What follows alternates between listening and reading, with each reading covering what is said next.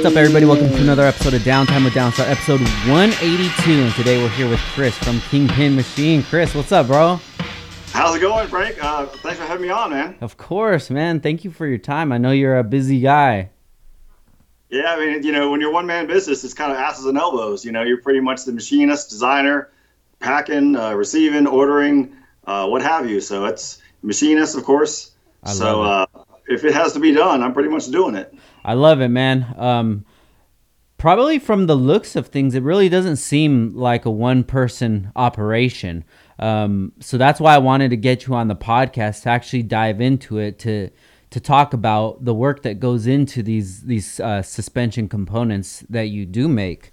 Because uh, you know, being a, a one man show, I know that that's definitely a lot of work for sure. Well, I appreciate it. You know, you, you try to put on a good front, like, and not look like you're one man working out of a essentially a residential home. But you know, that's at the end of the day, that's what it is. You know, it's two car garage, uh, full basement. I use a good bit of the basement.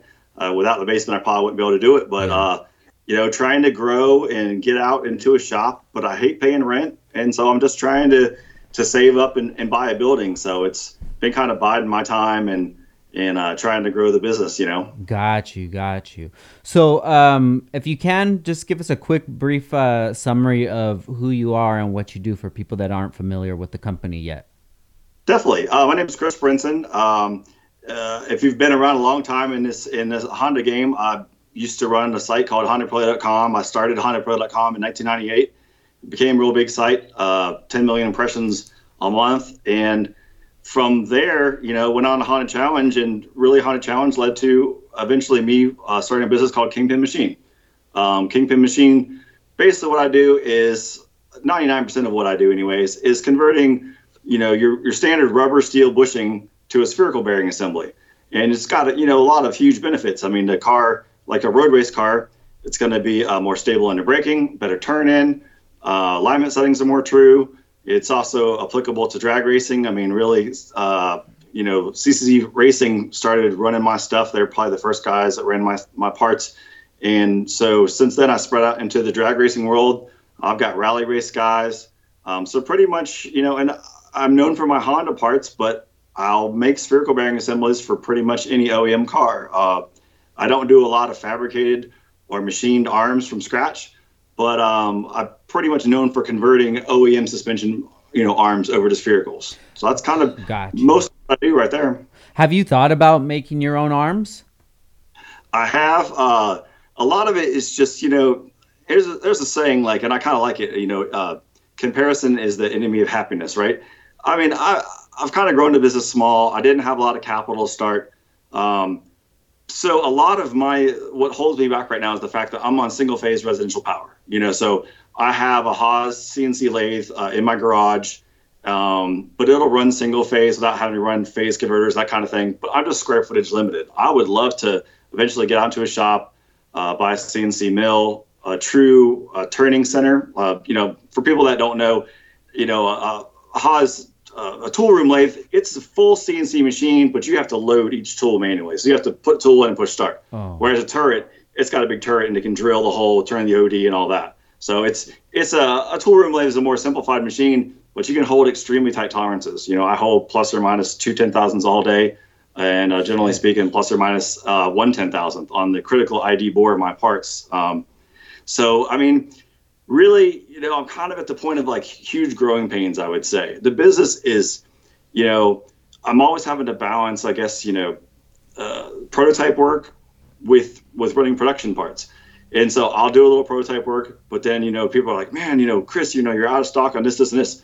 It's like, all right, so you kind of rush over here and you start running production parts for a while, and you try to get those parts off to the welder, and then from there they go to the plater. And while that's being done, I'm trying to do a little bit of prototype work. So, um, you know, it, it's tough. I, I do kind of change, you know, chase my tail a good bit Yeah. um, but I think it's part of the growth process. And you know, I'm a little bit older guy. I'll be 48 in August, and I'm, I'm maybe a little more risk averse than some people are. I, I really don't want to take a six figure loan to to make the you know take the business the next step. Um, it's not to say that I won't do that at some point. Um, and I took a big risk, obviously buying, you know, the lathe to start with. But it's kind of like, you know, you almost have to like i'm sure you know this you have to you almost have to like start your business over over and over and over like so you start the business and you bought a cnc lathe right and then so that carried you for some period of time and then you know i lost my connection with a friend of mine's shop right? So i didn't have a bead blast cabinet. I didn't have a big air compressor. Didn't have a hydraulic press. So it was like all right. So then i kind of started over again. I had to go and uh, procure, procure all that equipment. And so that and then i got a lot of cabinetry and things to try to make you know things work uh, streamline the process, you know. But now I'm kind of to the to the third starting point where I've really got to restart again and get out to you know a true industrial facility with three phase power. I'd like to get a mill, I'd like to get a true turning center, and I'd like to have at least a part time guy that takes some of the you know things like bead blasting. I'm still bead blasting cores myself, mm. which means the customer gets a spectacular product, and anything that's wrong with it, it's my fault, you know, and I like that. But I do need to kind of grow to the point where I can focus on growing the business and doing some of the business side while you know while someone is doing some of the more menial stuff, bead blasting, uh, running simplistic parts like say bearing spacers. You know the, the tolerance on bearing spacers is a little bit bigger, but there's so much of, of things that I really can't give up control of because I'm such a control freak. You know, yeah. I can't imagine me handing off the blueprinting and assembly process, which is what King really that's what makes Kingpin Machine Kingpin machine. You know, I mean, I'm holding plus or minus a ten thousandth, and sometimes less than that on the critical uh, interference fit between the bearing and the bearing sleeve. And what that means when I send out a set of control arms, you can articulate each bearing, you know, by hand, and they have about the same amount of stiction, so that when you bolt the, the arms on the car, your spring rate and your wheel rate are closely related. You know, so if you have 600 pound springs, you don't have a thousand pound wheel rate. You know, due to the the the extreme amount of you know stiction that the bearing assembly has, and that's what a lot of stuff you see. Either they slip fit, and that's what most everybody does because it's it's more profitable and more quick. They'll slip fit the bearing, but then the bearing's kind of loose, um, and you don't have I don't think the the performance, the longevity, and the safety factor as you do you know a press fit assembly. But with a press fit assembly, if you get too much press fit, the bearing you know the bearing doesn't want to move in the race. So you know, it's, it's a fine line. And I, and I made the choice early in the business that, you know, I wanted to make products that I would bolt on my car and go race on the next day. And, and I've really let that guide, you know, my entire business. I mean, everything that I make, you know, it's not like, oh, this is good enough. It's always good enough that I would bolt it on my own race car and go race on it that weekend. Yeah. So, um, how did you even get into uh, making these components or even knowing that there was a market for this or even get getting into it all? Yeah, that kind of brings back again, like kind of my background with the whole HondaPrelude.com thing. You know, so I had the website right, moved out to Arizona in '98. I registered HondaPrelude.com and I started building this online enthusiast community, right? And it had tens of thousands of members, you know, 10 million impressions a month. It became this monstrosity.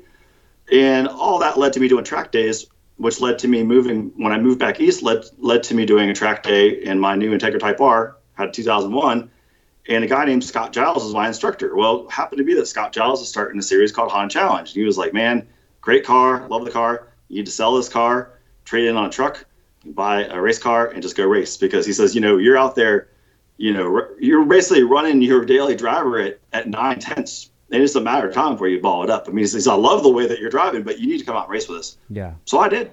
A year later, man, I sold, I traded that Type R in a 2002 Toyota Tundra and bought an eBay uh, Acura Integra. It was a U.S. touring car championship car from Arizona. Had it shipped over, bought a trailer, bought all the safety equipment, went to the NASA comp school, and started racing, you know. And so through that, I was working in the IT industry at that time. He was a computer guy doing database stuff and all that. And it got caught up after 9 11, got caught up again in 2008. Well, 2008 was terrible. I mean, I, I couldn't find a job. And in the meantime, I had been like taking some night classes in machine tool over at the technical college. And I'm a huge fan of like, you know, technical uh, school, you know, education anyway. I mean, where can you go that you can start running a, C, you know, CNC lathe, CNC mill, you know, in a few quarters and be running you know, uh, a manual mill, a manual lathe, you know, maybe the first quarter you're there, it's it's pretty powerful stuff, you know. So I had been, you know, learning more and more and, and doing this in my spare time, and I finally said, you know what, you know, it might be time to start thinking about making that jump.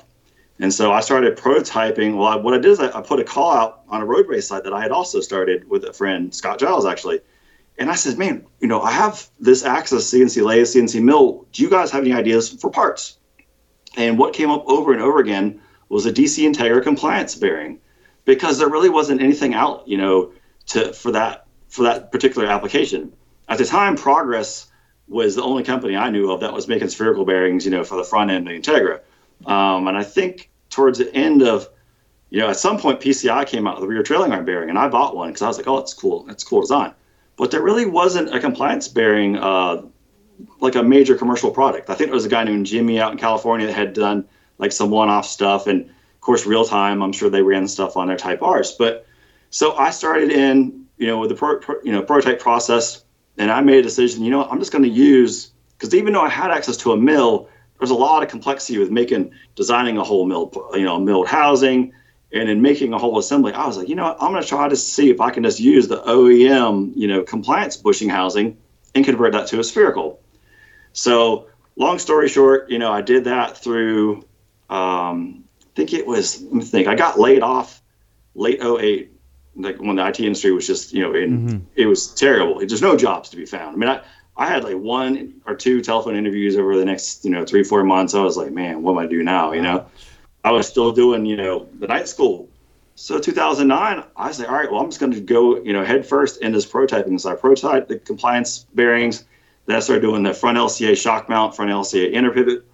And by, you know, summer 2009, late 2009, I had a good bit of interest. You know, people like, you know, were wanting to run that stuff. So I had my uh, friend Jolt, who races SCCA, uh, guy Matt Bookler. Actually, Matt was funny. Matt was on.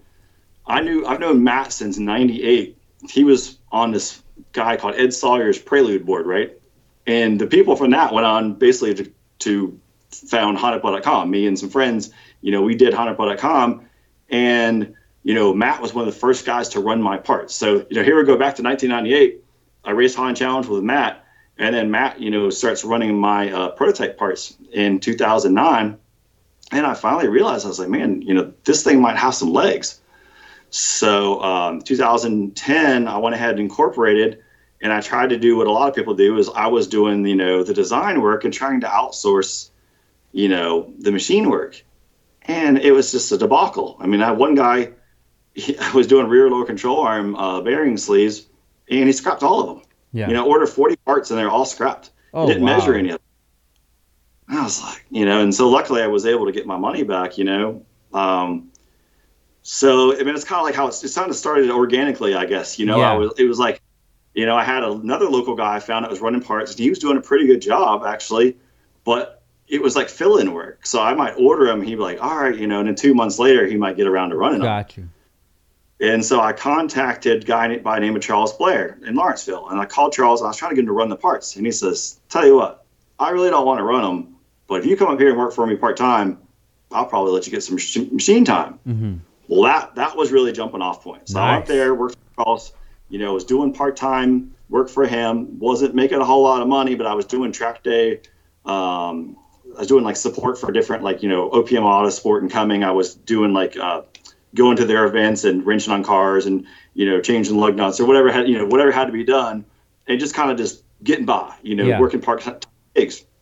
And so the main thing with working with charles is i was able to get that machine time and it bridged that critical gap between having an idea and figuring out or how am i going to make it work? And how am i going to come up with the capital to buy my own machine? Because i realized i was like man the outsourcing thing just wasn't working for me you know?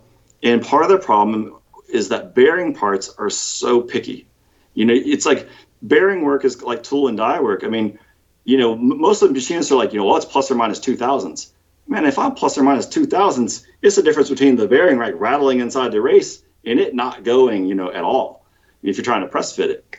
So, you know, being able to get that hands-on experience and run Charles lathe and figure out like how much work it was to hold the tight tolerances that I wanted to, and sell some parts and kind of get a little money built up. And I had, see, I still had some money savings and stuff from my IT job. And I finally just realized, you know, kind of excuse the rude saying, but like my dad used to say, he was a 30 year career Marine, you know, sometimes, son, you got to shit or get off the pot, right? Yeah. And so I just sacked up and uh, bought a, you know, 2000 2012 um, TL2 lathe from Haas, bought all the tooling I need to get started, and I was basically wiped out. You know, I was, I didn't have a whole lot of uh, of capital left, and it was sink or swim time. And I just started running parts, and you know, and just learned organically how to do a little bit of marketing and a little bit of business and a little, and then accounting. I mean, I had never really run a, a small business, so for me, you know, I was always an employee. Yeah. So I had to learn how to kind of get some business savvy, and I don't. I just didn't have a whole lot of business savvy to start with, and that's been the big learning curve for me. You know. Got you. So 2009 is when you get the idea to um, to try to make the spherical bearings for the OEM components, and in 2012 is when you bought your first machine. That's pretty much it. It gotcha. was um, it was like I think I started running. You know, it was it was kind of a mess. Like it took me a while to get the machine up and running because they delivered a chuck and the chuck wasn't installed right. It was just the kind of stuff that happens, you know, with yeah. new manufacturing, new machines. So I think I ordered the thing in June, and it wasn't until early August that I had it up and running, which was, you know, I'm sitting there. Well, luckily they let me delay payments, and I had, you know, my loan guy help me out. The loan guy's like, don't pay them one cent until it's up and running, you yeah. know. So they finally got it all sorted out, and August 2012 is really you know, when Kingpin Machine started running its own parts, you know, and kind of doing the damn thing, you know. Got you. Okay, so let's uh let's pause on that right now and let's take it back a little bit. So you say the website that you used to run was Honda Pro? HondaPrelude.com. HondaPrelude.com. Okay, so right. what what was your motivation to uh to start that rather than just being a like a regular enthusiast? What made what was your drive to get into like the forum side of things?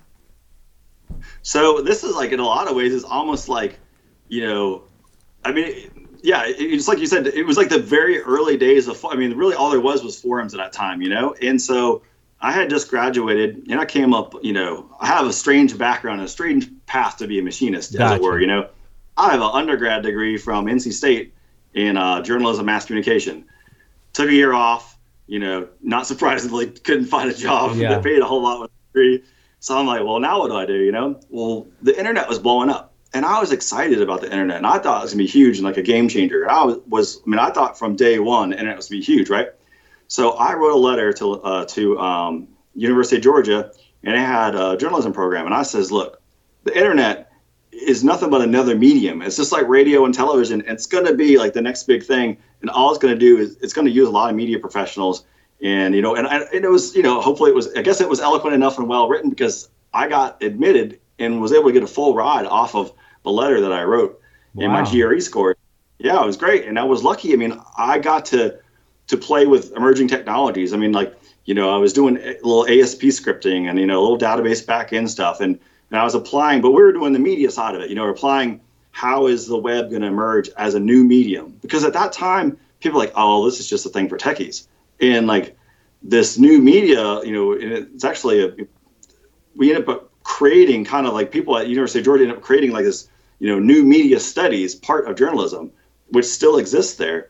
And it was the idea that you know it's just another medium, and you know, media professionals are going are going to be employed in it.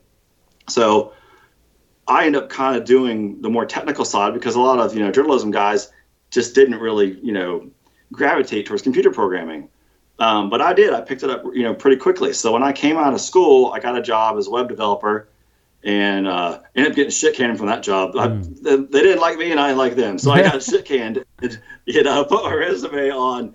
Think it was Monster back then. You know, this is like summer '98, and a company in Arizona is like starts hitting me up. You know, hey, why don't you move out here? You know, we'll pay you good money. And I was like, man, it's hot out there. I ain't trying to go out in the desert, you know.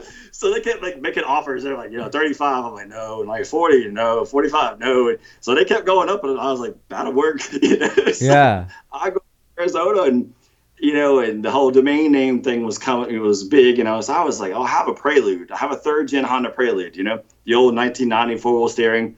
Terrible motors. I mean. I don't care what you do that car, unless you do force induction, it's not going to make any power. Is um, that the one with the flip up headlights? and then the, yep, the clamshell hood. That's it, man. Hell yeah. Yep. Yeah, man. Well, this is the third gen, so it had the hood, the hood open normal. Oh, The second you. gen had the hood open backwards, right? Yeah, yeah, yeah. Yeah. So the third gen was the one that had the four wheel steering, um, you know, to it. Yeah. That was pretty, you know, revolutionary, man. That was a cool little car. I mean, it was kind of heavy. It wasn't the great, the best track car, but it's what I had, you know. And like a lot of us guys that came up in the Honda world, especially back then, man, you just kind of run what you brung. You know, Yeah. you might not have the fastest car, but you just kind of tweaked on it. There wasn't a whole lot of performance stuff, you know, you know, around yet. I mean, you had some, but you know, the market was still growing, you know. But I registered HondaPrelude.com, HondaCivic.com, AcuraIntegra.com, and as as I was an IT guy, and the stuff I was doing at work was so basic, I was like, man, what if what if I just like, you know, find find a place to play, find a little web server, and just start doing like like honing my skills by by writing, you know, a database system. We, we you know, me and a friend wrote our own forum system. We didn't like get some forum software. We wrote forum software, and I made which was the killer app for for HondaPrelude.com was a something called the setups pages. And being a programmer, I made it so you could upload your, your own image. They're automatically formatted. Um, and it had like a review system so that you know we had moderators that could delete images that weren't appropriate or whatever. And uh, we had a time slip section. You had a dyno sheet, but you had a one-to-many relationship. So you know, I was Chris on the website. I could have like you know this prelude and this prelude and this prelude. So you go to my profile page, and it would show all the links to different different preludes. Then you go to the, the setups page, and it would show all the pictures. You know, because I was database guys, what they call a one-to-many relationship. So you know, one owner, multiple, multiple cars, one car, multiple image, multiple timesheets. So it was a really complex system, and allowed me to to develop, you know, skills, you know, programming skills that I never would have been able to develop at work. You know, because at work I was just like, he's the web developer. You just put him over there, and he just does basic HTML and don't give him anything else. Yeah. I was like, man, that's boring. Yeah. So I, you know, I wanted to challenge myself, and I wanted to learn. All right, let's do, learn database stuff. Let's learn, you know, VB script and Visual Basic and all that. So basically, that's that's how you know that came about, and then it just was successful, which I didn't expect. You know I mean, I Gotcha. I thought it'd be like a small thing, and it just became huge. We had, you know, Papadakis came out to this Vegas this Vegas HondaPrelude.com meet. We had, I think it was 2000. We had the the HondaPrelude.com meet in Vegas. Man, people came over from British Columbia. Papadakis came out. Uh, Oh, wow. Somebody gave him like basically a free hotel room, and and you know, and it was some guy that's kind of affiliated with HondaPrelude.com, and he couldn't come last minute. yeah. So he basically says, "Hey, you know, yeah, Papadakis and his girlfriend had free hotel stay, and they came out. I got pictures, you know, on, on you know top of one of the casinos of this Yeah. us hanging out, and it was cool. We did a cruise. We had a a, a meet in uh, the June facility, which I forget what part of LA that's in, but I think they're they're out of business now Uh huh. but we had a you know a LA you know prelude meet and we went to a car show and um, had tons of pictures and stuff from that. So it was it was a really neat time, you know. It, it became this this huge monstrosity by I mean, 2001 2002. You know you've, we've got like you know 30,000 members and you know producing 10 million page impressions and of course Yeah. then my ISP's like my ISP is like man you're swamping our server man we got, we got to charge you more money. So you know, try to do the advertising thing and all that. So it was its own thing. I mean, I've never worked so hard in my life for so many hours for something that basically paid me no money. you know, That's awesome, man. I had no idea. So, were you were you born in Georgia? I was. Um, Okay. I've never really lived much in Georgia though till I was an adult. So my dad was in Vietnam. Gotcha. Uh, second tour in Vietnam, and so my mom was staying uh, with my with her mom, my grandmother, and technically my step granddad, but he's you know he's my papa. He's the only guy I ever knew as a granddad. So they're staying with uh, them over in Duluth, Georgia, which Okay. is a suburb of Atlanta. And um, so I came about, and Dad came home from Vietnam. and was like, "Oh, there's a six month old kid." You know, he didn't see me for, for until I was older. You know, you know, because that's how it was. But then they picked up and moved to Camp Lejeune, uh, North Carolina, and I Gotcha. never lived again until I was an adult. So, you know, I I really I never really associated with Georgia. I happen to have lived here a lot as you know as an older adult, but I never lived in the state. You know, until until I was 18. You know, I lived in Northern Virginia mostly. Graduated high school uh, from Woodbridge Senior High Yes. And um, lived in uh, North Carolina a lot. So basically, I always like kind of think I grew up in North Carolina Northern Virginia. Got you, got you. Okay. So when did you realize that there was an actual culture to Hondas and it wasn't just uh, just a prelude? So I started reading, I believe it was Sport Compact Car when I was in high school. I think 1990. I think that's when Sport Compact Car was around. Mm-hmm. Um, and I was reading uh, a lot of. I was big into car audio. So Woodbridge Senior High, I mean, there's a Woodbridge in Lakewood area had a big car culture, and there was like meets at the.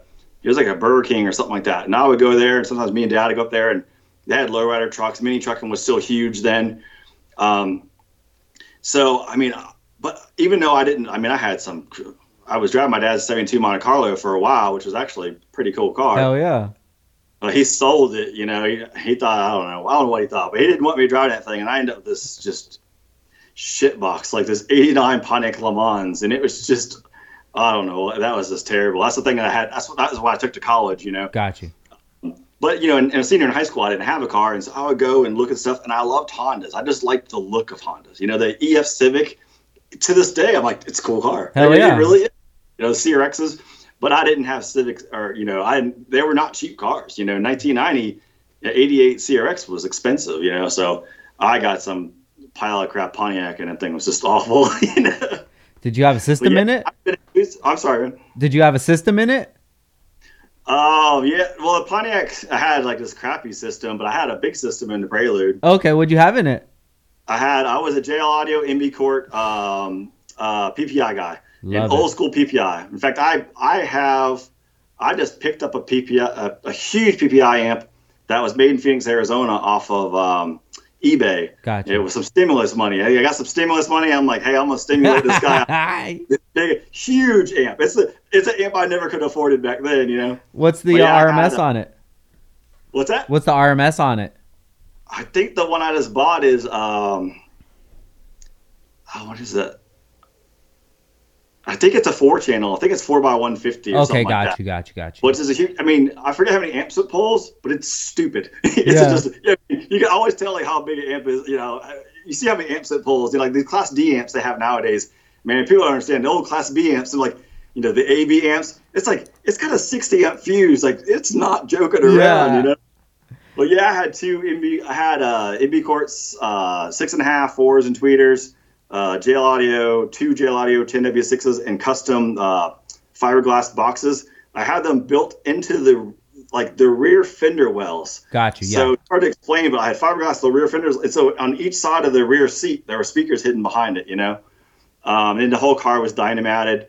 Um, Were and, those- you know, had bu- Were those the V one or V2 dub sixes? V1s? Yeah, got you, ones. got you. Okay. So it wasn't like the perfect setup because you really want to have three of them for a four ohm load, but you know it was plenty loud. I mean, it run you out of the car, you know. I love Uh, it. but then I, you know, then I go on to doing track days, which all that stuff was terrible for a track day car, you know. But it was funny. My friend Brady took me out to my first lead follow, and by my second or third event, like it was fun because the instructors were like, "Dude, you're quick." He says, "You need to quit like pestering these guys on the inside." Like we'd be coming around and they'd be all offline, and I'd be like peeking. You know, you you weren't allowed to pass without a point by. yeah. But I like sticking, I was sticking there like I get in their mirrors so they can see me, and instructors are just laughing like, like, dude, you know, you're pretty quick.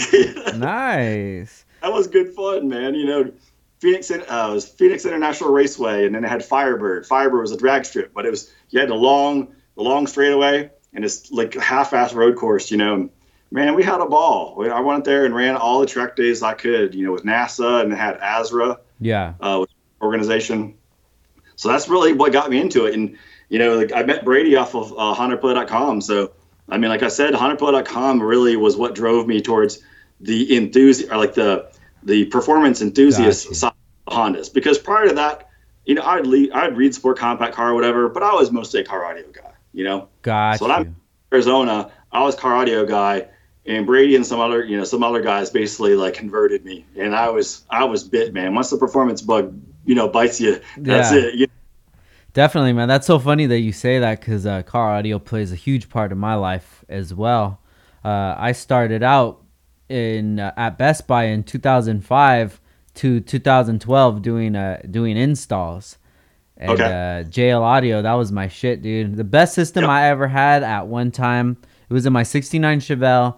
I had four 12 inch W6 V2s, two JL Audio 1001s, uh, 454 to run the six speakers inside, and then I had the uh, six and a half.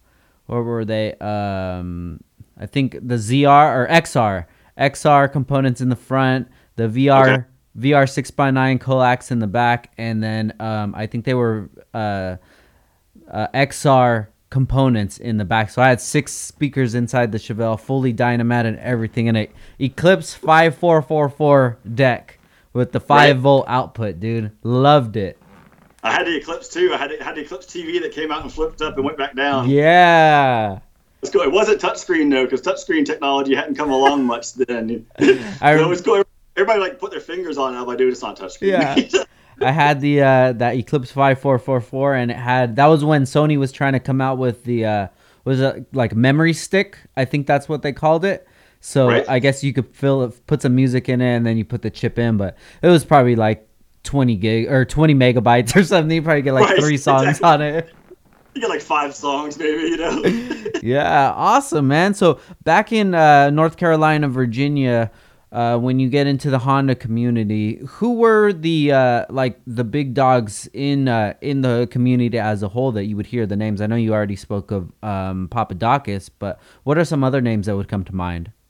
Okay, everybody, we're going to take a quick break for our sponsors and we'll be back in one minute. Heel Toe Automotive has been a supporter of Downtime with Downstar for quite some time now, and we know that they're in your corner, that they got your back, whether you're under a car or you just need some help. No matter your race, creed, engine platform preference, that motto stands true. Accord, Civic, S2000, any Honda, any customer, anywhere in the world with equal respectful treatment for all. We at Downtime with Downstar share these values, and as a special gift to Downtime listeners, they are giving you guys a special deal. Using the Let's Deal function at the top of HeelToeAuto.com, you'll find an option to request a special quote. Submit a special quote using the key phrase, I'm down with Downstar. Once again, the key phrase is I'm down with Downstar for a special deal on whatever you're shopping for. And of course, if you need any help, Marcus from Heel Toe is available by call, text, email to help out. Heel Toe wishes you guys a happy, healthy, and safe 2020. So I know a lot of you guys are questioning what is this whole cult thing that's going on? Well, we at Downstar are starting our own cult. What is it? Are you gonna have to drink punch? Are we gonna sleep with your wives? No, none of that yet. But what it is is a direct number to us, meaning me, Frank Downstar. I'm the one that's answering the text. So please, right now, text us 818 403 3473. You're just going to have to follow a couple simple steps, get added to your contacts, and uh, text us. You know, let us know what you're thinking of the episode so far. If you guys have any questions, anything like that, anything, even want to talk about life, man, just shoot us a text. We're here to help you guys out, and we're here to have some fun, man. And uh, that's what the cult's about. So come join the cult. 818-403-3473 no charges we're not going to be selling your info no bullshit like that guys just straight up fun so make sure you guys shoot us a text right now 818-403-3473 and uh, enjoy the rest of the episode have a good day Um, gosh, it's been so long. You know, oh, who was? Man, I'm not going to remember this right now. So there was a car when I was in Arizona. Still, there was a guy did a lot of car shows. Uh, I'm not going to be able to come up with his name, and it's crazy because I posted a sticker from those old days uh, on my Instagram account. And it was like they had these events. We're talking like 99, 2000. It was combined events where it was a car show, drag race, or whatever and there was a guy who was like crucial to the ear to that early days and I I'm not gonna be able to come up with his name right now unfortunately. was that Um, battle of the imports Um yeah, I think I think that was like one of the events they had. At, you know, it had at Firebird International. They had a few events, and I think that might have been one of them. But man, I, it's I possibly either uh, Frank Choi from Battle of the Imports or Ken Miyoshi from um uh oh my god, slips my mind. Yeah, I'm, there's another guy that was real real big back in 2000 2001. I think he's still around. Uh, RJ De Vera. Yeah, yeah, yeah, RJ. That's Yeah. it. RJ De Vera and uh and I um he set us up. It's me and my friend Brady again, and he set us up in uh I think we got tasked to do a little like car show judging, which man I felt so uncomfortable doing that, you know. But he just needed volunteers, and it was Brady's idea. Brady's like, man, we should go up there and volunteer or whatever. And I'm thinking like, oh, they, they'll they won't need us. No, they, they needed us, you know. So Oh, really? cool. We were sat in the booth all day and told people where to go and gave out information and you know I still have like some stickers like I, like you know old June sticker and stuff like that. You know, from that '99 2000 event. Import so, show off. Import show off. That's import it. show off. That was the one from Ken Miyoshi, um, but it was probably one of the two events of those. Yeah. But uh, uh so that but that was still early. You know, um, it wasn't until you know it's crazy, man. I mean, I never was a big car show guy. Um, you know, I basically went straight from car audio, you know, and mostly just like hooning around, like just annoying people with car yeah. audio. Although I did, I was definitely an SQ guy. I mean, I wanted stuff to sound like real. I'm a, I'm a perfectionist. I want stuff to sound right, you know. Um, but I kind of went straight from that to the track day stuff, and oh, was it? There was we went to some races at um, at Phoenix International, and like I remember, like King Motorsports came down, uh-huh. uh, running a car, and um, and it wasn't a big event. It wasn't like you know real time racing big. Of course, we we would watch. I mean, I watched real time racing religiously back then. I mean, those guys with the Integra Type R's. I mean, it was so cool because they had combined events where they had GT cars, touring cars, and man, you'd have like the slower, like a slower Mustang and the, one of the front running, um, you know, real time cars tangling it up in the corners because that's how fast they were. And those cars were just blazing fast, and and they were pretty simple too. I mean, they yeah. weren't even that modified, but you know, just everything you could do to that car, you know, within the rules, they had it done for sure. You know, real times to this day, they're just fast, and those guys know their stuff. You know, God. So I was, like was more like, you know, looked up to the higher level of racing, and I just didn't. I can't remember too many names as far as like you know the track day guys. Got you. Okay. No worries. So let's get into your uh, your journalist major. That that's very interesting to me, man. What made you want to uh, be a journalist? Well, failure basically. I started out like electrical engineering technology, and um, man, I couldn't get past calculus two. Yeah. I, I, don't know what it was about calculus two. Like I dropped it with like a thirty, and dropped it again with like a forty or something. And so I made a huge mistake of going to a little school called Georgia Southern in South Georgia. You know, I grew up, you know, pretty open-minded kids kid i was a skater kid i mean skateboarding and being a son of a marine are the two things that probably like shaped me the most in my life i mean you know, to this day, I st- I'm 48. I'll be 48 in August. I wake up in the morning. I'm either like having dreams about skateboarding. I mean, I'm better than I should be, or I'm like really terrible. And I wake up and I'm just frustrated. Like, damn it, I suck. Yeah. You know? But you know, I went to um, Georgia Southern for two years. Hated it. Um, and the way that the out of state, the way that you can pay in-state and out-of-state tuition as a marine dependent, and it's a lot of rules governing it. So basically, I was stuck there for a couple years transferred out, went to NC State, and was so much happier there. I just fit in better, and you know, in Raleigh. Uh, Raleigh's a little more open-minded, you know, than South Georgia, and I, I just, you know, I didn't understand racism. I, I really was was sheltered kid, you know, Marine base. You know, you have mixed race, uh, you know, um, marriages. It's no big deal. You know, everyone just lives among each other. It's just so that was the first time I really saw like really blatant racism, and I was like, okay, I don't fit in here. So transfer to uh, NC State, and man, I just got cold feet. You know, I had mm-hmm. failed calculus two. I kind of had a clean slate, and I was like, do I really want to try electrical engineering here? You know, and and and still struggle with calculus two, and then have like another, you know, 30 or 40 or 50 or whatever grade on my record, and still not be able to pass it. So I was kind of like major surfing, you know. So uh, I forgot I had some intermediary major, and I tried it, and it was just just wasn't for me. And if I finally just had to catalog, like, I mean, what am I going to do? You know, I got to get some degree. And so I just kind of picked communications. So gotcha. um, there really wasn't a strong, you know, reason behind it. Maybe I probably had the mindset is um, I was doing a college radio shows. And that was the one cool thing about Georgia Southern. So my second year at Georgia Southern, I did college radio show on WVGS Statesboro, punk, all punk rock, all skate rock, all like all the skate videos back then had like, you know, Bad Religion, yeah, you know, uh, Operation Ivy, I mean, you know, whatever. I mean, just, you know, uh, Dinosaur Jr., um, just whatever. And so I had a, you know, basically, uh, it was punk rock show, but it was like skate punk rock. Yeah, know? it was, hell yeah. It was more that, you know. Um, so as opposed to say like, you know, I didn't play a whole lot of like Sex Pistols or whatever, like the old school stuff, you know. So I really liked that. Transferred NC State, and then it happened to be I went to the radio station to see if, uh, you know, if they might have a slot for me. Yeah. And lo and behold, a guy I went to high school with was doing a show and he was like Chris and I'm like holy crap you know and so he was like dude I'll set you up so they put me in a slot well I had to do like some daytime shows which they had like their formats were strict. So during the daytime they had like rock, you know. Yeah. But at night they had what they call Nightwave, and it's WKNC uh, Raleigh, and their Nightwave show was like you know alternative punk rock stuff, you know.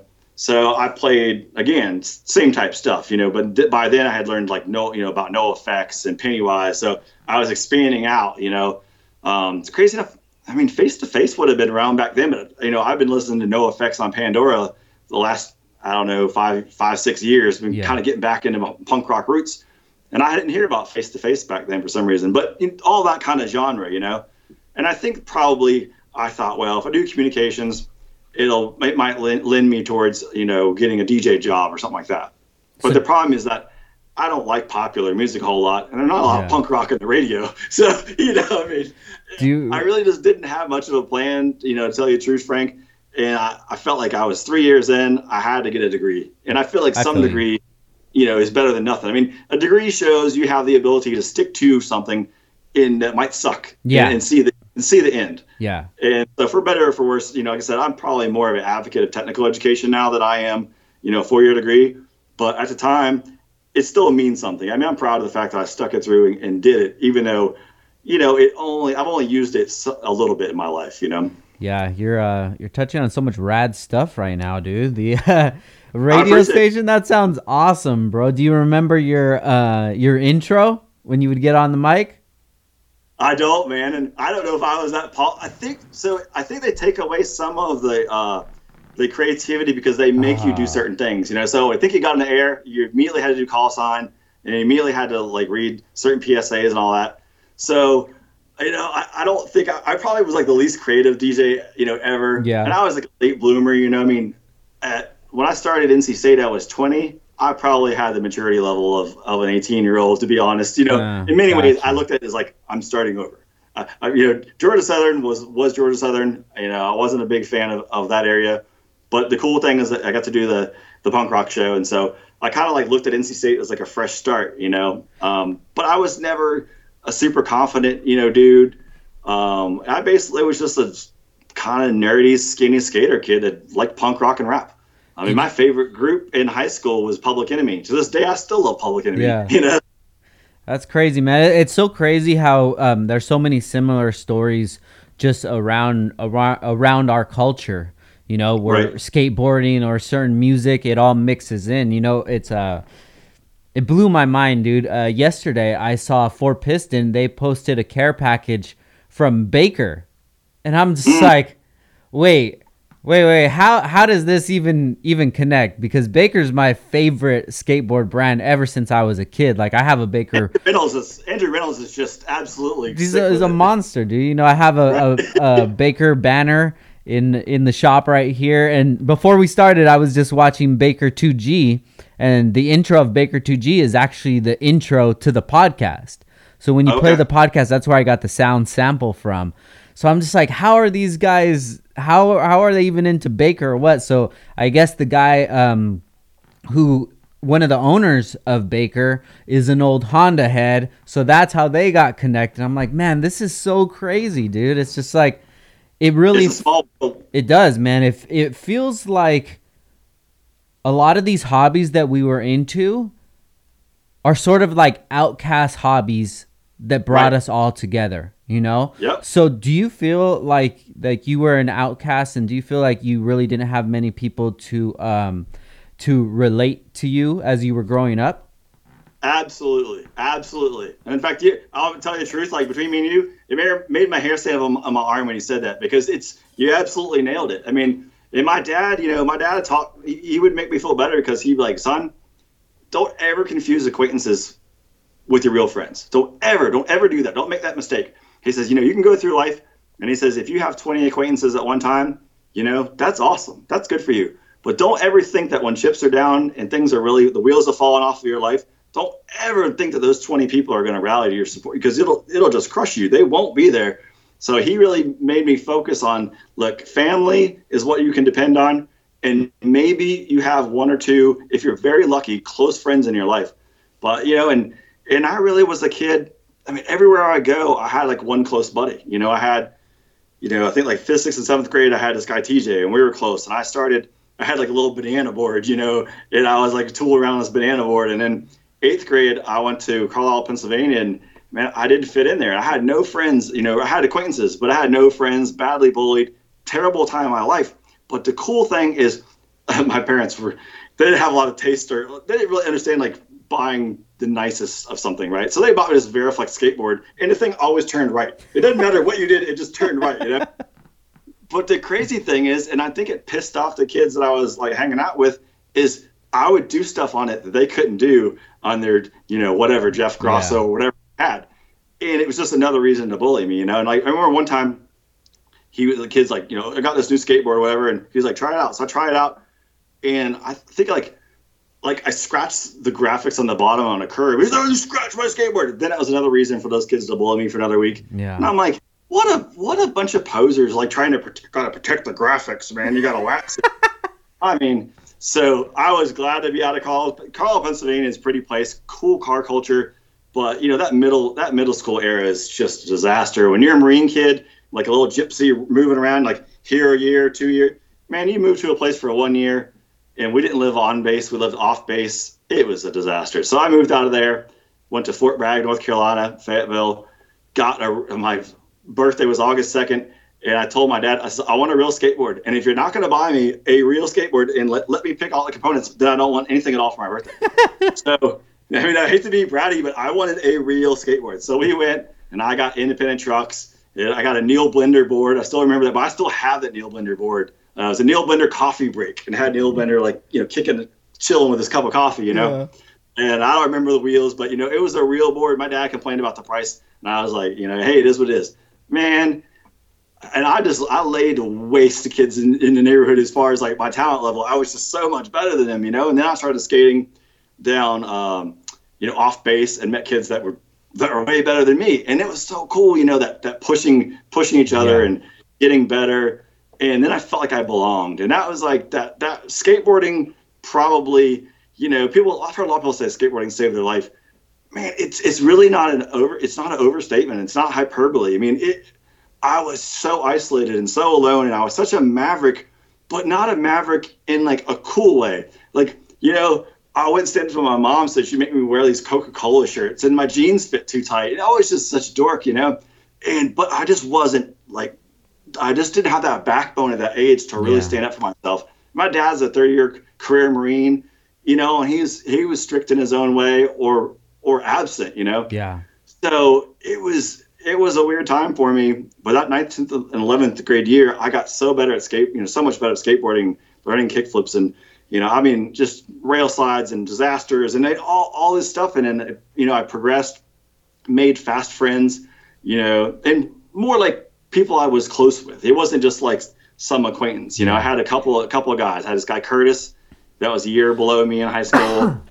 Um, this guy Derek, who was a year older, we skated. We're like, you know, we're like, you know, it was just cool. Like Derek's black dude, I was white dude. Curtis is uh, Asian dude. And, you know, the people just thought it was kind of funny seeing the three of us together, you know. And but man, we were fast friends and skated, had a good time. And then when I could learn how to drive, I had my dad's 72 uh, Monte Carlo, and we could finally skate like the better spots. Yeah. And man, it's so exciting when you get a car as a skater. Yeah. People, people would tell me like they're like, dude, when you get a car, you won't skate anymore. It's just bullshit. I would be skating even more because I'd be able to go to the cool spots, yeah. and we would go all over Fayetteville, dude. We found spots. We found we had spots for like when it rained. We had spots when it was too hot. We had spots when it was cold. You know, you just you had all your little spots in your back pocket, and uh, man, that you know, growing from that, you know, I moved to Woodbridge, Virginia after that, and I had uh, a close, you know, I say close friend, but he was is a guy that I hung out with exclusively. It was just me and Keith hung out, and we skated Washington D.C. We skated Freedom Plaza. Um, you know, all these like these you know well-known spots. I had like this, t- you know, wasn't that great, but uh, this shop called Sidewalk Surf Shop. You know, and so me and Keith got like this kind of like sponsorship, which didn't mean a whole lot. You got like a discount or something, yeah. you know. But we skated Manassas, and you know, um, it was just a cool period. But like you said, I mean, I, I kind of went off off the rails there, but throughout my life, at most, I had like that one close guy, you know? Yeah. And when I was out in Arizona, it was Brady. You know, me and Brady were, were fast friends. And so, you know, it's, it's, I, I just, I think a lot of people that are that are kind of like drawn to like skateboarding and, and punk rock and and seem like even the Honda culture, there are guys like me and maybe I don't know if you were the same way, but I just didn't fit in, bro. Yeah, uh, definitely did not, man. Um, I always talk about this. I remember in uh, you know junior high and in high school that I would do my homework at lunch because I didn't have any friends to hang out with. You know, Right. even uh, like my skateboard was like my first best friend. As Right. crazy as that sounds, you know that that it was always there for me, and we always just had like the greatest experiences. And then even when I would skate with people who were into skating, like they wouldn't treat me right as well, and it just made Right. me feel like more of an outcast, you know. And then Right. even now listening to music where they're singing about this the same issues that I'm going through, such as you know like punk rock, and then that mixed with skateboarding as well, it made me feel like I had so much power just being by myself. So at a very young age, I, I learned that I was the only one that was in charge of my own happiness, which Right. at that time was a very, very rough thing to go through. But the lessons that I learned to this day are invaluable. I, I know that without anything or anybody, I can still survive. And, you know, not that I want it to get to that point, but it's very comforting knowing that as low as you can get on the totem pole, you still have that, that feeling inside of you of confidence that you'll still be okay. Because when the most vital times in your life, when you needed people, you really didn't have anybody, you know? And I never Right. felt really um, comfortable with putting that burden on my parents or anything like that because for one I felt like it was embarrassing, you know, me not having Right. any friends, nobody that I assumed didn't like me or that I could share experiences with and plus they were busy figuring out their own thing, you know. They're trying to figure out life, so I didn't want to put more on their table. So it was one thing that I I really just dealt with myself. And um, you know, one thing that you did say that I, that I believe a lot was a quote that you said from your father, which was that don't don't mistake acquaintances for friends. And um, you know, I keep learning that lesson over and over. And it's just it's one of those things that you have to understand that you know not everybody's gonna have the same heart as you do, but Right.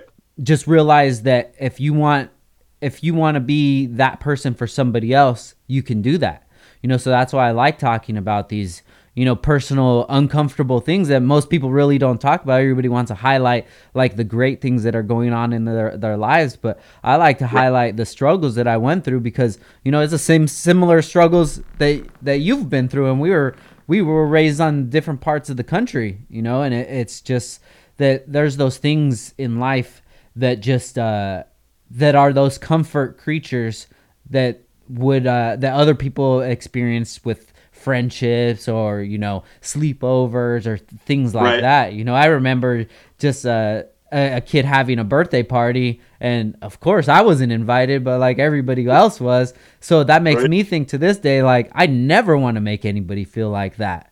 You know, so Right. I'm always I'm always over sympathetic to people's feelings, how they feel. You know, we just had uh, um, people over for the Fourth of July, and my whole thing is I want to make sure everybody else has a great time before I focus on am I having a great time? Because at the end of the day, if everybody's having a great time, that's that's my pleasure. You know? Yep, absolutely. I mean, like we touched touched on a minute ago. I mean, if you write the story of someone's life, I mean, most of the time, much of the story has to do with overcoming adversity, right? Yeah. So, I mean, I'll never forget my my senior prom. I skateboarded by myself in a parking lot at Lake Ridge, you know, uh, somewhere in Lake Ridge, you know, when I lived in Woodbridge, and that's pretty sad. But I was like, man, I felt more me, and I was more comfortable with myself there than I ever would have been wearing some stupid get up Yeah. you know, around girls that wouldn't give me a time of day anyway. I mean, I would have felt like such a tool in the corner, just like sitting there. Yeah. I was much happier skateboarding, and so yeah, I mean, I, was a kid that played with a lot of Legos, and like I was a creative type kid. You know, I mean, that kind of isolation it changes you, and you know, I mean, not always for the good, but I think it does, you know, build character. And at the end of the day, when your story is written, people are going to spend more time talking about, you know, you're overcoming adversity than like, you know, Bob was like the coolest guy in his soccer team. And, yeah, you know, yeah, yeah. I don't even care, bro.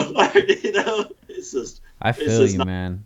you know. That's uh It's crazy, dude, that there's a lot of similarities like that. Not just with you, but just with a lot of people that I've podcasted with.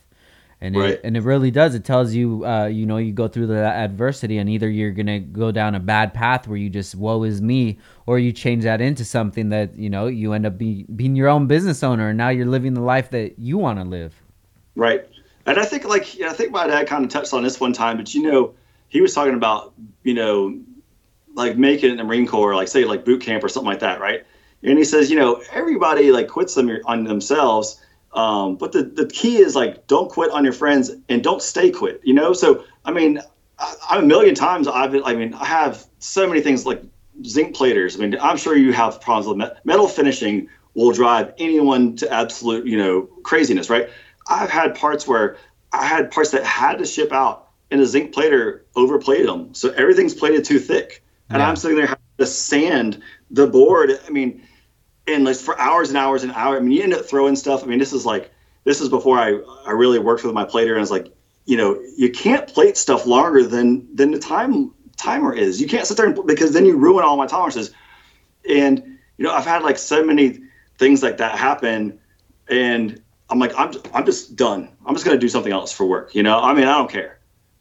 And so you go, you know, you walk away for a while, but then the next day you're like, and it's like, don't stay quit. You know, everybody kind of quits in their mind, you know, temporarily, but it's the people that pick themselves up, dust themselves up. I mean, I had stuff happen. Uh, there was company ESM Race that's gone out of business now, but you know, they they were inspired to do spherical bearings off of my stuff, and man, that you, you could see like as soon as they incorporated, like my sales went like, I was like, crap.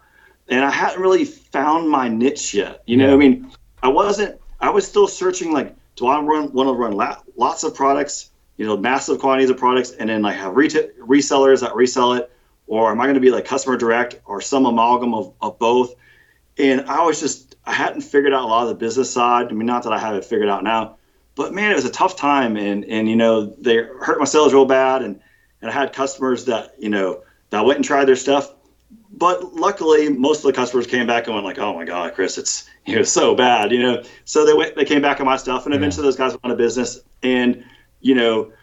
What doesn't kill you makes you stronger. It might be, you know, cheesy, but it's true, man. And I came through it and came to the other end, and it also made me d- to focus on diversifying. You know, I can't be just a Honda drag race guy. You know, and Yeah. I had gotten to where ninety percent of my my sales were Honda drag race guys, and so now, you know, I, touched on earlier with you. Uh, I've been doing parts for Bryan Herta Autosport, uh, Touring Car America series, Mm-hmm. That's and the uh, Veloster. yeah, Hyundai Veloster. And so um, that's been a really cool experience. And that was the kind of stuff that I think I got too locked into just doing Honda stuff. And I was like, dude, I make spherical bearing assemblies.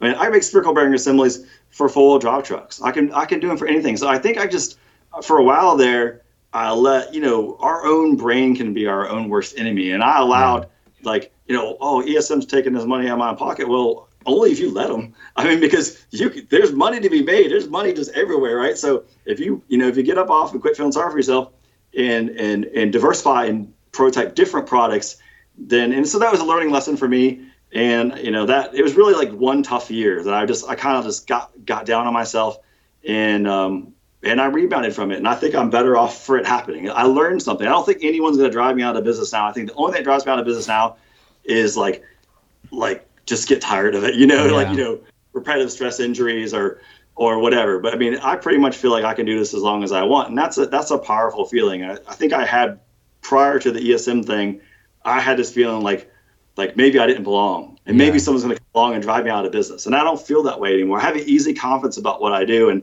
you know, and the fact that now I've got pro teams coming and want me to prototype stuff, and I mean, I I can I can I have so much prototype work to do, you know. Yeah. Only one you know, so it's cool when you have too having too much work always beats the the alternative, does it not? Yeah, definitely, man. Um, so let let's get into uh, the the struggles of business a little bit. Uh, I remember following you. I don't remember how I actually found out about the brand, but it was it was pretty early on. Um, looking at the notes now, it's probably around you know 2012 ish, 2013 that I was aware of the brand. Okay. And then um, I want to talk about one subject that I did, or one one situation that I did see happen. It was where you had said something, and that had that had pissed off Dave at Skunk 2 and then he wanted to come back and come out with their own uh, their own spherical bearing products. Uh, tell me about that situation a little bit and you know what what you actually uh, learned from it all in hindsight. Well, you know, I've always been a competitive guy, um, and I don't have a lot of respect for, you know, I mean, a lot of the stuff that's made in the U.S. Or say it's not really made in the USA, right? So you have companies, and Apple's a perfect example. I have an iPhone. I'm not better than anybody else. Apple designs a nice part, and they have it made in China, and you know it is what it is. I mean, I can't I can't change that. You know, there's nothing I'm going to say that's going to convince people that that's not right. Yeah. But everyone has their own ethos, you know, and they have their own code of conduct. And to me, if I design parts and have them made in China, you know, I don't feel good about myself. that's not really what I'm about, right? So sometimes, you know, you get a little competitive and maybe you get a few drinks in you and, and you feel back talk, you know. So I think I took, I found a Skunk 2 box because I was converting Skunk 2 upper control arms to sphericals. So I find a Skunk 2 box and decided to be a great idea to go collect up some dog poop out of the yard and and I posted up a picture that said reduce, reuse, and recycle with the Skunk 2 box. In hindsight, you know, I might not have done that, you yeah. know, had I not have about 12 beers in me, but it happened. Pissed Dave off. I'd be pissed if, if I was Dave yeah. too. so, so he was gonna he was gonna run me out of business. He's like one of like four different people that told me they're gonna run me out of business, and I was like, oh well, you know, good luck. And I'll say, you know, that was my fault. You know, they made the spherical bearing stuff. Now it's um, it's it's skunk two quality. That's, that's all I'll say. It's it's it's it's it's what it is.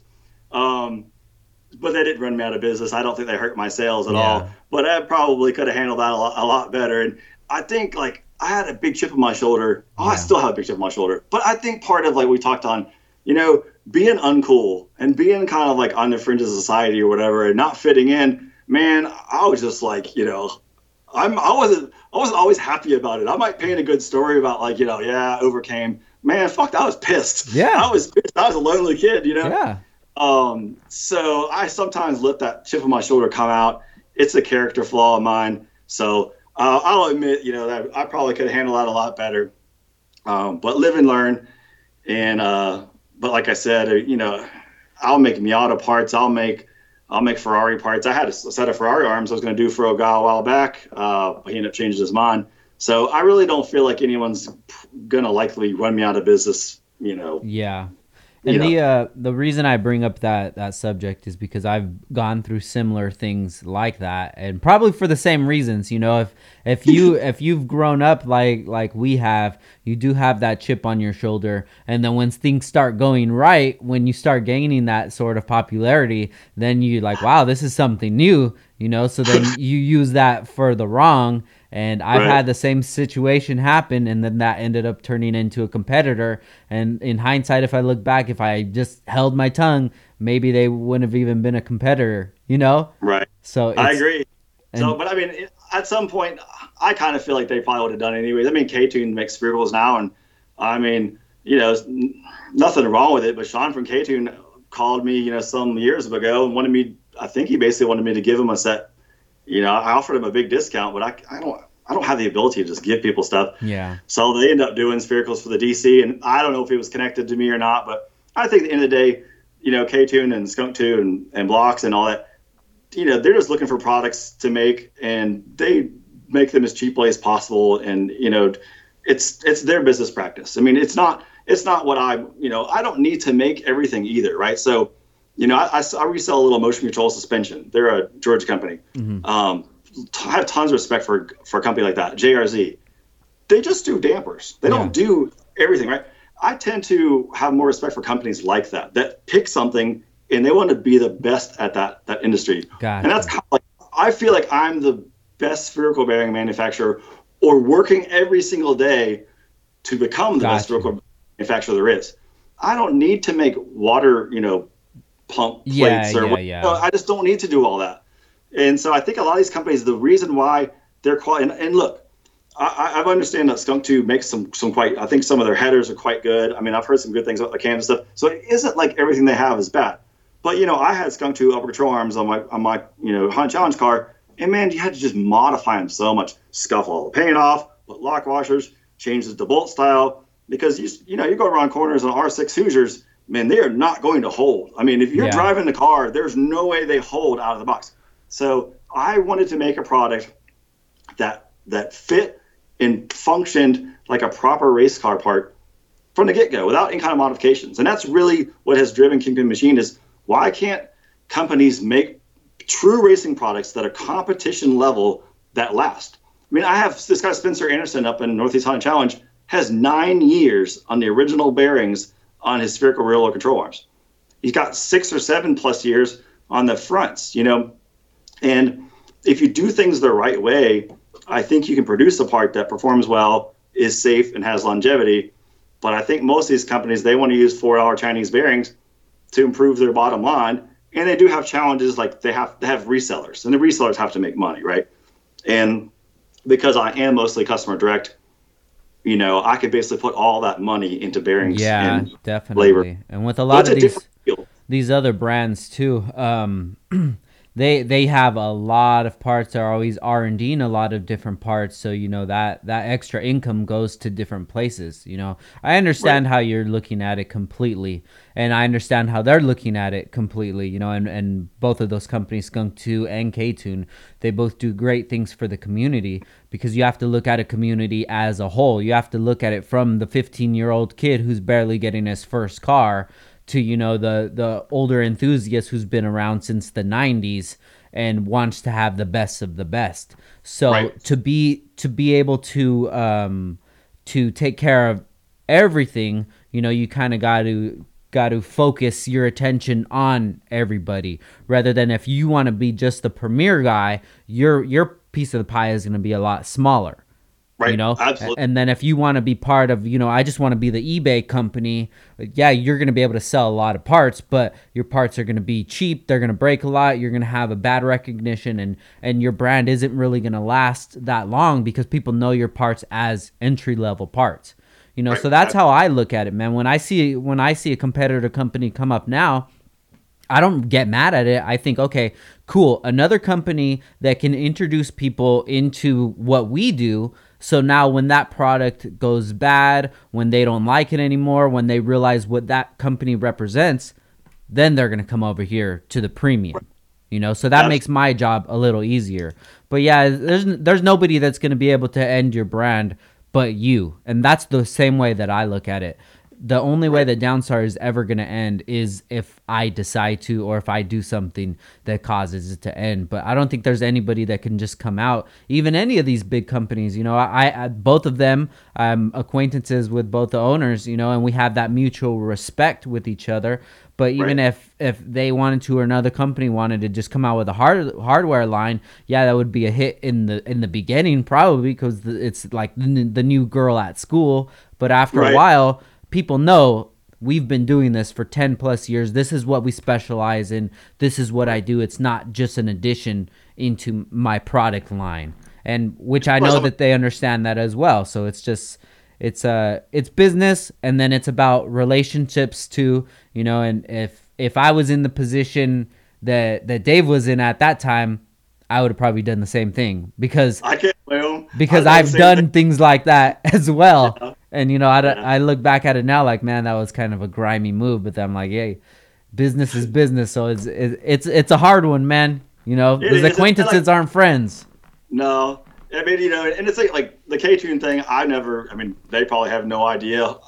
You know, I've never said anything to to Sean or anybody. You know, and they can make whatever they want to. I can't tell anybody what to make. You know, Yeah. and you can't patent a spherical bearing. I mean, it, at the most, you could do a design patent, but all you do is change the design ten percent. You know, so uh, I didn't handle the Skunk Two thing very well at all. Uh, hindsight's twenty twenty. But the K Tune, I was just like, eh, what do you do? Yeah. they can make what they want. And so I, I have you know, hopefully I'm learning and maturing over time. You know, like I said, I'm a late, I'm a, a, a late bloomer, man. It took it took me a while to learn some lessons, and you know, sometimes somebody taking some, some money out of your pocket, that lesson might actually uh, stick a little bit better. You know, yeah, definitely, man. I've learned a lot of the same lessons, and dude, the the the grass is definitely it gets greener for sure, man. Because you just got to keep on keeping on, and you know, do what you're doing the best. Like your the products that you use are on some of the fastest cars out. I just seen yesterday that that Sonic with the all-wheel drive car, he just posted up uh, your products. Yeah, that's cool. Yeah, Sonic's been a great promoter of mine. And I'll tell you, like this, I would mention uh, mentioned him already. You know, it's really humbling, and, and and it really, I'm so appreciative about this. Guys like Sonic that are out there promoting me. You know, I, I've given him a little discount here or there, but yeah. man, I'm telling you, I, he's gotten no free product from me. He just really tells the truth. Like he likes my product, he likes what I'm about, he supports me and promotes me, and man, I appreciate that. And it, and people always like you know asking for sponsorships. I'm like, dude, I don't have the ability to give you free stuff. I don't. Yeah. I just don't do it all. But that kind of guy, when he needs something, boom, it's done. Like if he brings the lower control arm, it's just going to arrive in the mail. You know, and that's the thing with Spencer Anderson, the Honda Challenge guy. The entire Northeast Honda Challenge region, region knows about uh, you know, about um, Kingpin Machine, and a good bit of them are running my stuff because he's like an evangelist, you know, for Kingpin Machine. So, man, I really appreciate and am humbled by guys like that that help you out. And I don't know if I would have made it in this business if it wasn't for the guys like Sonic and Spencer that just they'll they basically use their publicity to further further you and your business, and that's huge. Yeah. I mean, hell yeah, just I mean, making those relationships. oh, oh, exactly. I mean, and, I mean, uh, Speed Factory, pretty much all their cars run my stuff, and you know, we did a little discount, you know, for them. But man, they've told me things that you know that you couldn't pay for. Like, I mean, I hope they wouldn't mind, but they says, look, Chris, we have the ability to get free product, you know, spherical bearing product from anyone, you know, in the business. Um, but instead, we chose to buy yours.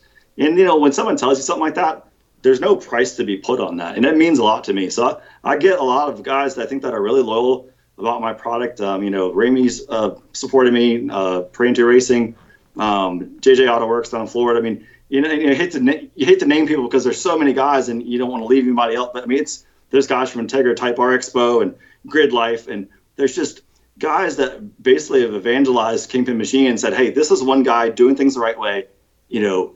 And I had one guy give me a compliment that meant the world to me. He says, "You know, as good as Kingpin Machine stuff is, the customer service blows the stuff out of the water."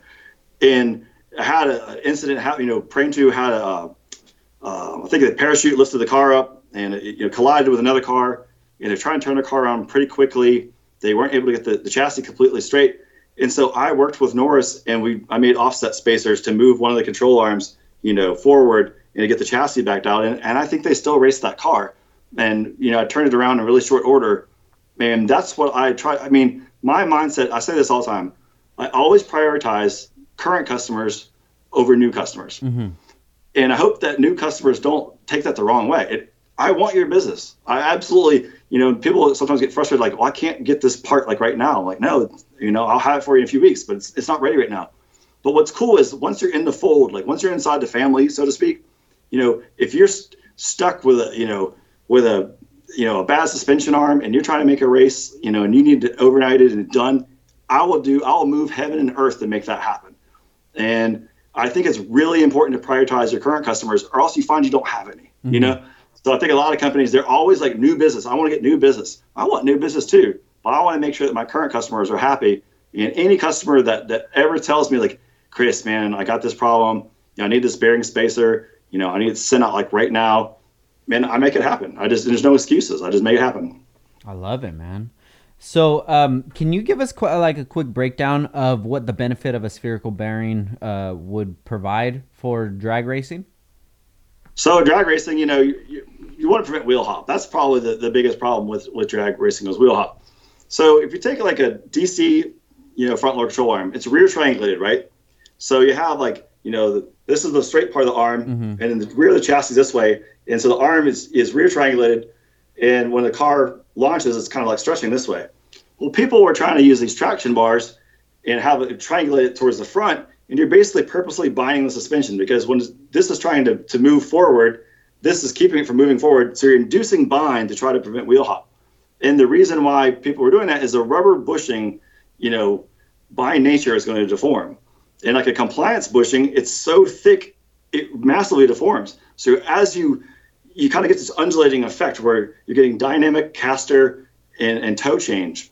and that's what's creating the toe, uh, the uh, wheel hop issue. And as you get on the track, every time you shift, the car's making so much power, it has so much traction that the, the car wants to, to kind of undulate left and right down the track, right? And all that has to do with the rubber in, in, in the, the OEM bushings. When you replace that with spherical bearing and replace it the right way, meaning like you don't have undue stiction. So the, the spherical bearing ball is still easy to, you know, it's still easy to rotate. You allow, you take out the slop. So you eliminate dynamic caster and toe change, which means that when a car launches, it takes a set and goes. Now you still have like chassis flex. You have the actual, I mean, the lower control arms themselves will actually bend, you know, from the from the you know the extreme force they see on launch. But you're eliminating a lot all the dynamic toe and caster change issues that really create the problems. And it, it's the same for drag racing or any, any, kind of motorsports. I mean, when you go into a braking zone, say 140 miles an hour in you know DC Integra, right? When you when you really you know get on the brakes, that soft compliance bushing is squishing and the control arms are flexing like that, right? Mm-hmm. And when that happens, the car wants to steer. It's like passively steering because you're basically getting a toe change and the, the steering wheel is not dead straight, then the car wants to steer and you get this tail, tail wag effect. Once you put a spherical bearing in those inner pivot locations, that can't happen. The suspension arm can only move up and down. It can't move fore and aft. So that's really, you know, it isn't rocket science, but that's where most of your benefits come. Now, having low stiction, allowing suspension to to uh, compress um, without requiring as much breakaway torque, you know, because the rubber steel, you know, think about it, you know, you got a rubber bushing in there, you can't even move the arm, right? Even if the, the damper is disconnected and springs out, the arm doesn't want to move or only moves a small bit. With spherical bearings, you drop the arm and the arm just hits the ground, you yeah. know? So there's there's advantages to be had by having that low stiction, but the the vast majority of the advantages is the elimination of dynamic toe and caster change. Got you, man, dude. That that's so much knowledge for. uh I didn't even think about any of that stuff. You know about that that having to uh, do with like the um with the load and the toe and all that, and then the wheel hop. Um, what about like maintenance on the on the bearings? So I use um, Teflon line bearings are also called uh, maintenance-free bearings. Um, I only use Minebea aerospace bearings in my front load control arms. Um, in fact, you know, each one of my bearings, the retail price on an NMB ABWT10, which is the ones I use in the front LCAs for DC Integra, the retail price is forty dollars each. Okay. Um, my competitors use three to four dollar bearings each. So each one of my bearings costs me more than all four of their bearings multiplied times two. Mm. I mean, it's so, um, you know, they're a maintenance-free bearing. The the Teflon liner is is a really high grade. They're the same bearings that are used in jet fighters. I mean, it's they're used for critical components of jet fighters. Um, so they last and last. They're a maintenance-free bearing. There's really nothing in the world you have to do for them. I mean, um, you install if you know if it makes you feel better, you can spray a little Teflon spray in a rag, you know, and wipe the uh, you know wipe the, the margins of the bearing off. Um, but basically, most of the, the low, most of the rotation, you know, it's rotational movement. It doesn't move that far. You know, you don't have a lot of degree of movement, and it's a press fit between the Teflon liner and the ball. So because of that, you're not really you're not dragging trash into the bearing. People have this this uh, mistaken idea that a bunch of trash is getting in between the bearing ball and Teflon liner. I've had worn slap out bearings, not too many. I mean, I've sold a hundred thousand. I've been sold a hundred thousand dollars worth of uh, bearings, my cost and I've only replaced a couple hundred dollars worth of bearings. You know, yeah. that's that's how well stuff lasts. But when you you know get a bearing that's worn slap out and you kind of swivel it sideways, there's no trash or debris between the ball and the liner. What happens is the liner eventually cuts grooves into the bearing ball because the bearing ball is spinning like that over time. It eventually cuts grooves into it, and that's what causes the wear. And so it'll eventually wear out. But the cheap bearings, because they're they're machined so poorly and the Teflon liner is so inexpensive, in very short period of time, the bearing ball is moving fore and aft in the race, and it creates this popping noise. People think that there's this misnomer that, you know, spherical bearings are inherently noisy. It's not true. Cheap spherical bearings are inherently noisy, and the noise is because is caused by the play of the bearing moving forward and aft in the race. But when you use aerospace, you know, Minebea stuff like I do, you don't have that. So I do use, you know, less expensive commercial bearings in lower load applications like the upper control arm. You know, I use the Aurora commercial series there. But but I always have the option to run aerospace stuff everywhere. If you have the budget, I recommend it. Um, I mean, I would say the average lifespan of my stuff is six years, 15 to 20,000 uh, race miles. And we're talking like, you know, R compound Hoosier race miles, you know. The drag race guys obviously don't see as much mileage because the cars, yeah, you know, they launch so amazingly hard, you know. Yeah. But um, I had one of Norris Parenteau's guys uh, sent me uh, some arms for rebuild, and uh, you know, I think they got six years out of them, and they still like the bearings weren't bad. They have a little play in them, but he just wanted did it for peace of mind, you know. Got you. What's cool about that is I disassemble all the parts, bead blast them, send them to be plated, uh, take them back, reassemble blueprint everything. They're new. They're yeah. they're new parts. They look exactly like they're brand new, and they're half the price as new because you know the bearings are quite expensive, and I have some labor time. But instead of being like 445 for a set of DC front LCAs, you're talking like 220. Mm-hmm. So you know you're getting six years more, six seven years more passes for half the price. And so I always say that Kingpin Machine produces a product that has a great value, but it's not a low price. Gotcha. So people have to understand, you know, I think the U.S. is a price-driven economy, um, for better for worse. I think for worse, but again, that's my ethos. That's you know, I, am not a I'm not a fan of of the kind of like I don't go to Walmart. I haven't been to Walmart in 15 years probably. I, I don't. I save up for nice things. I buy nice things. Um, I don't buy a lot of them, you know, but I just like if I'm going to buy a couch, I want to buy the couch that I'm going to have for the next 10 years. I don't buy some crap for a year. So it's just a mindset.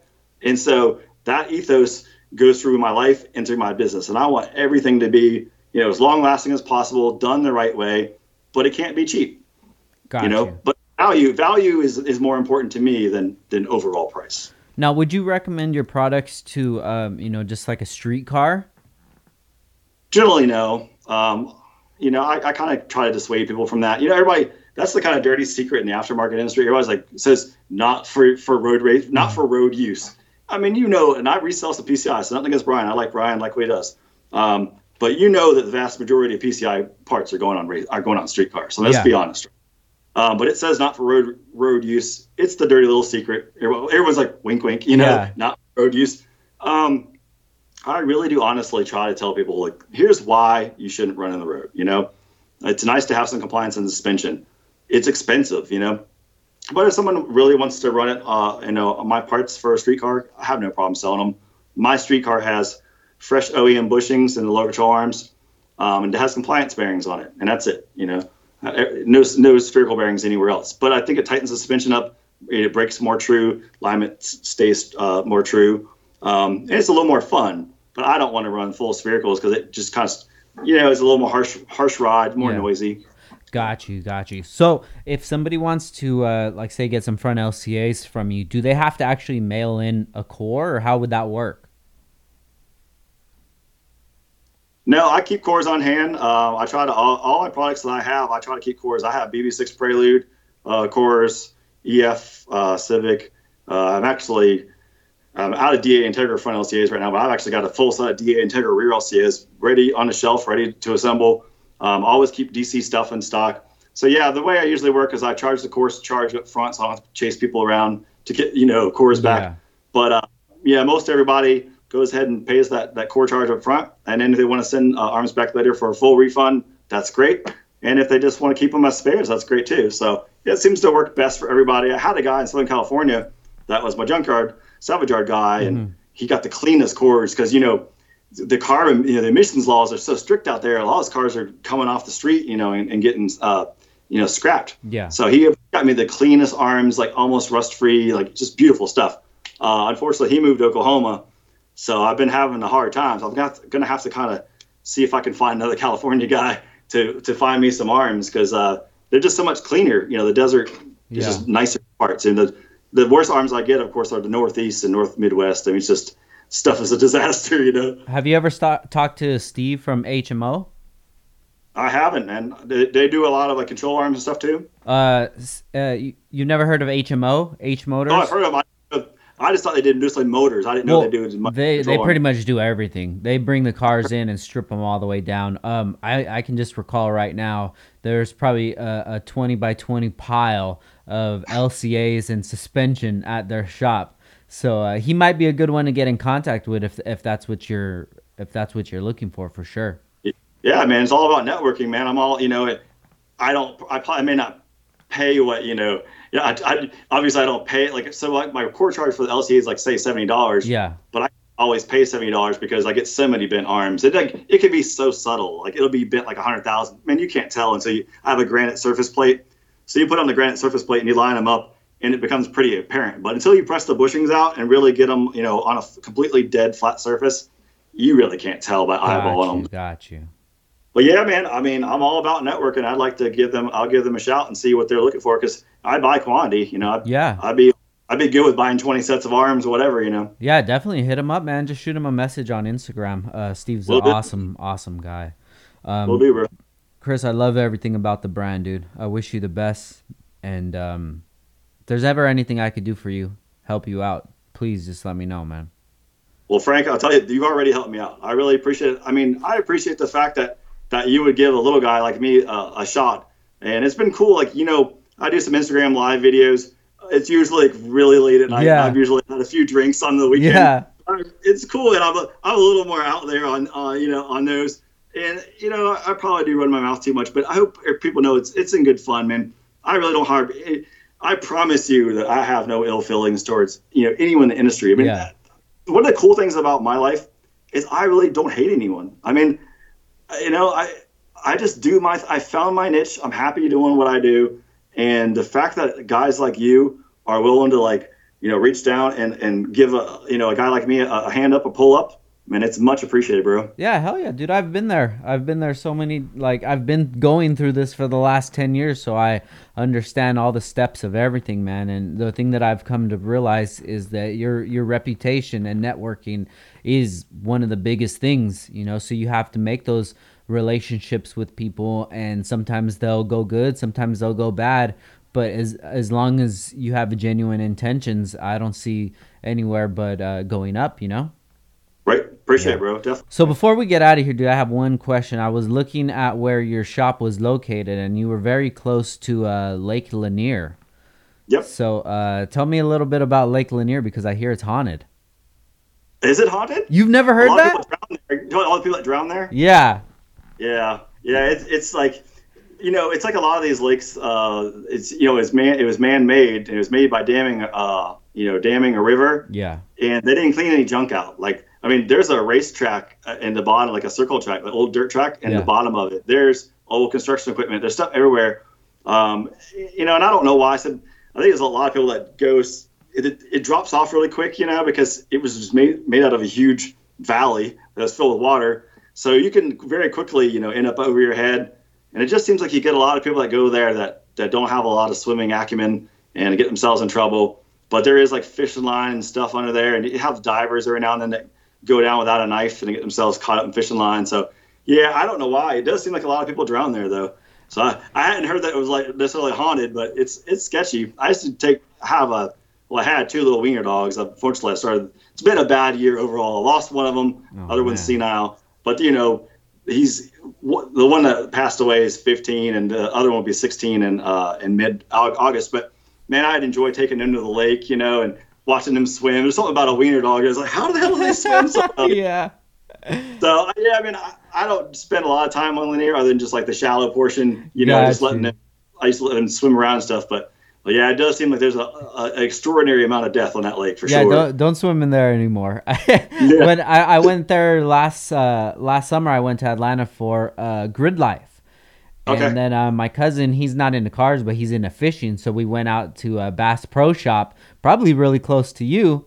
And then, um, yeah, so we went to Bass Pro Shop, and uh, then he's looking on his phone because he wanted to go fish. He's like, "Oh, dude, there's a huge lake." So we went back to my buddy's house and we're telling him, oh, we want to check out this lake. And when we said Lake Lanier, everybody's eyes went up. They're like, nah, don't go there. and then telling me about the stories. And then I had one of my buddies from Atlanta on the podcast probably like two weeks ago, and he talked about it as well. And then uh, there's the rapper Waka Flocka. He's from Atlanta, yep. and he just did a podcast and uh, on Mike Tyson's uh, podcast, Hot Hotbox, and and the commercial that they used was him talking about Lake Lanier, and I'm like, what the hell is going on? So then I check you, and then I look in the maps, and it's like, no way, dude. I didn't know it was all that bad, but yeah, I mean, I know it's it, it's too close to the city too. You get like knuckleheads drinking in, in Boaton, and yeah. it's just there's a lot of shady stuff that happens there. So yeah, the nice thing is I don't have the money to have some boat to be pimping around. You know? so stay stay close. I stay, I stay in my lane, bro. There you go. Chris, I love it, man, dude. Like I said, anything you ever need, let me know. Um, rooting for you, bro. I, I, I like what you do, and I like the attention that you're putting into it, and I like the late night lives that you do. Uh, I, if you wouldn't have done any of those late nights, I probably wouldn't have asked you to be on the show because I'd never seen anybody represent the company. So, right. you know, when you show your personality, and I'm like, oh, this dude seems like a cool guy, you know. And there's a lot of companies that I would like to have on, but they just don't have the person, the personality. Right. And maybe back in the day that wasn't as important, but I feel like that's extremely important now because with so many options out, people want to actually know where their money's going to, who what what's the knowledge behind Kingpin machining? Why should I trust Kingpin versus a competitor brand that's a lot cheaper, you know. So it's a lot easier to to get into this information, you know, an hour, an hour and a half conversation rather than you trying to explain something within a post. So I hope people understand the uh, the value that Kingpin brings. Well, I, I appreciate it again, Frank. Man, like I said, I mean, and I encourage anybody who wants to stop by, you know, check out my Instagram and check out my Instagram lives. You know, I, I could be a bit of a character at times, I guess, but you know, I mean well and and hopefully people understand that you know I really honestly care about the product and I want them to win. It isn't about just making a bunch of money, man. I, I really want people to enjoy the product and I call them legacy products. I, I want you know after I'm gone, I want people to be like, man, Kingpin Machine, Chris Brinson made good stuff, and that's kind of like where I want to be. Good man. Well, you're on the way there. So if people want to find out about Kingpin, where can they go check you out? I think to get the best idea, I'd encourage people to check me out Instagram uh, slash Kingpin Machine that's going to give you the best idea as far as the quality based on the pictures. I have video showing the articulating the art, the the bearings, and I really explain a lot of you know, the detail, the attention to detail, and what goes in the parts. If you're on on Instagram, you're welcome to check me out on Facebook, uh, kingpinmachine.com.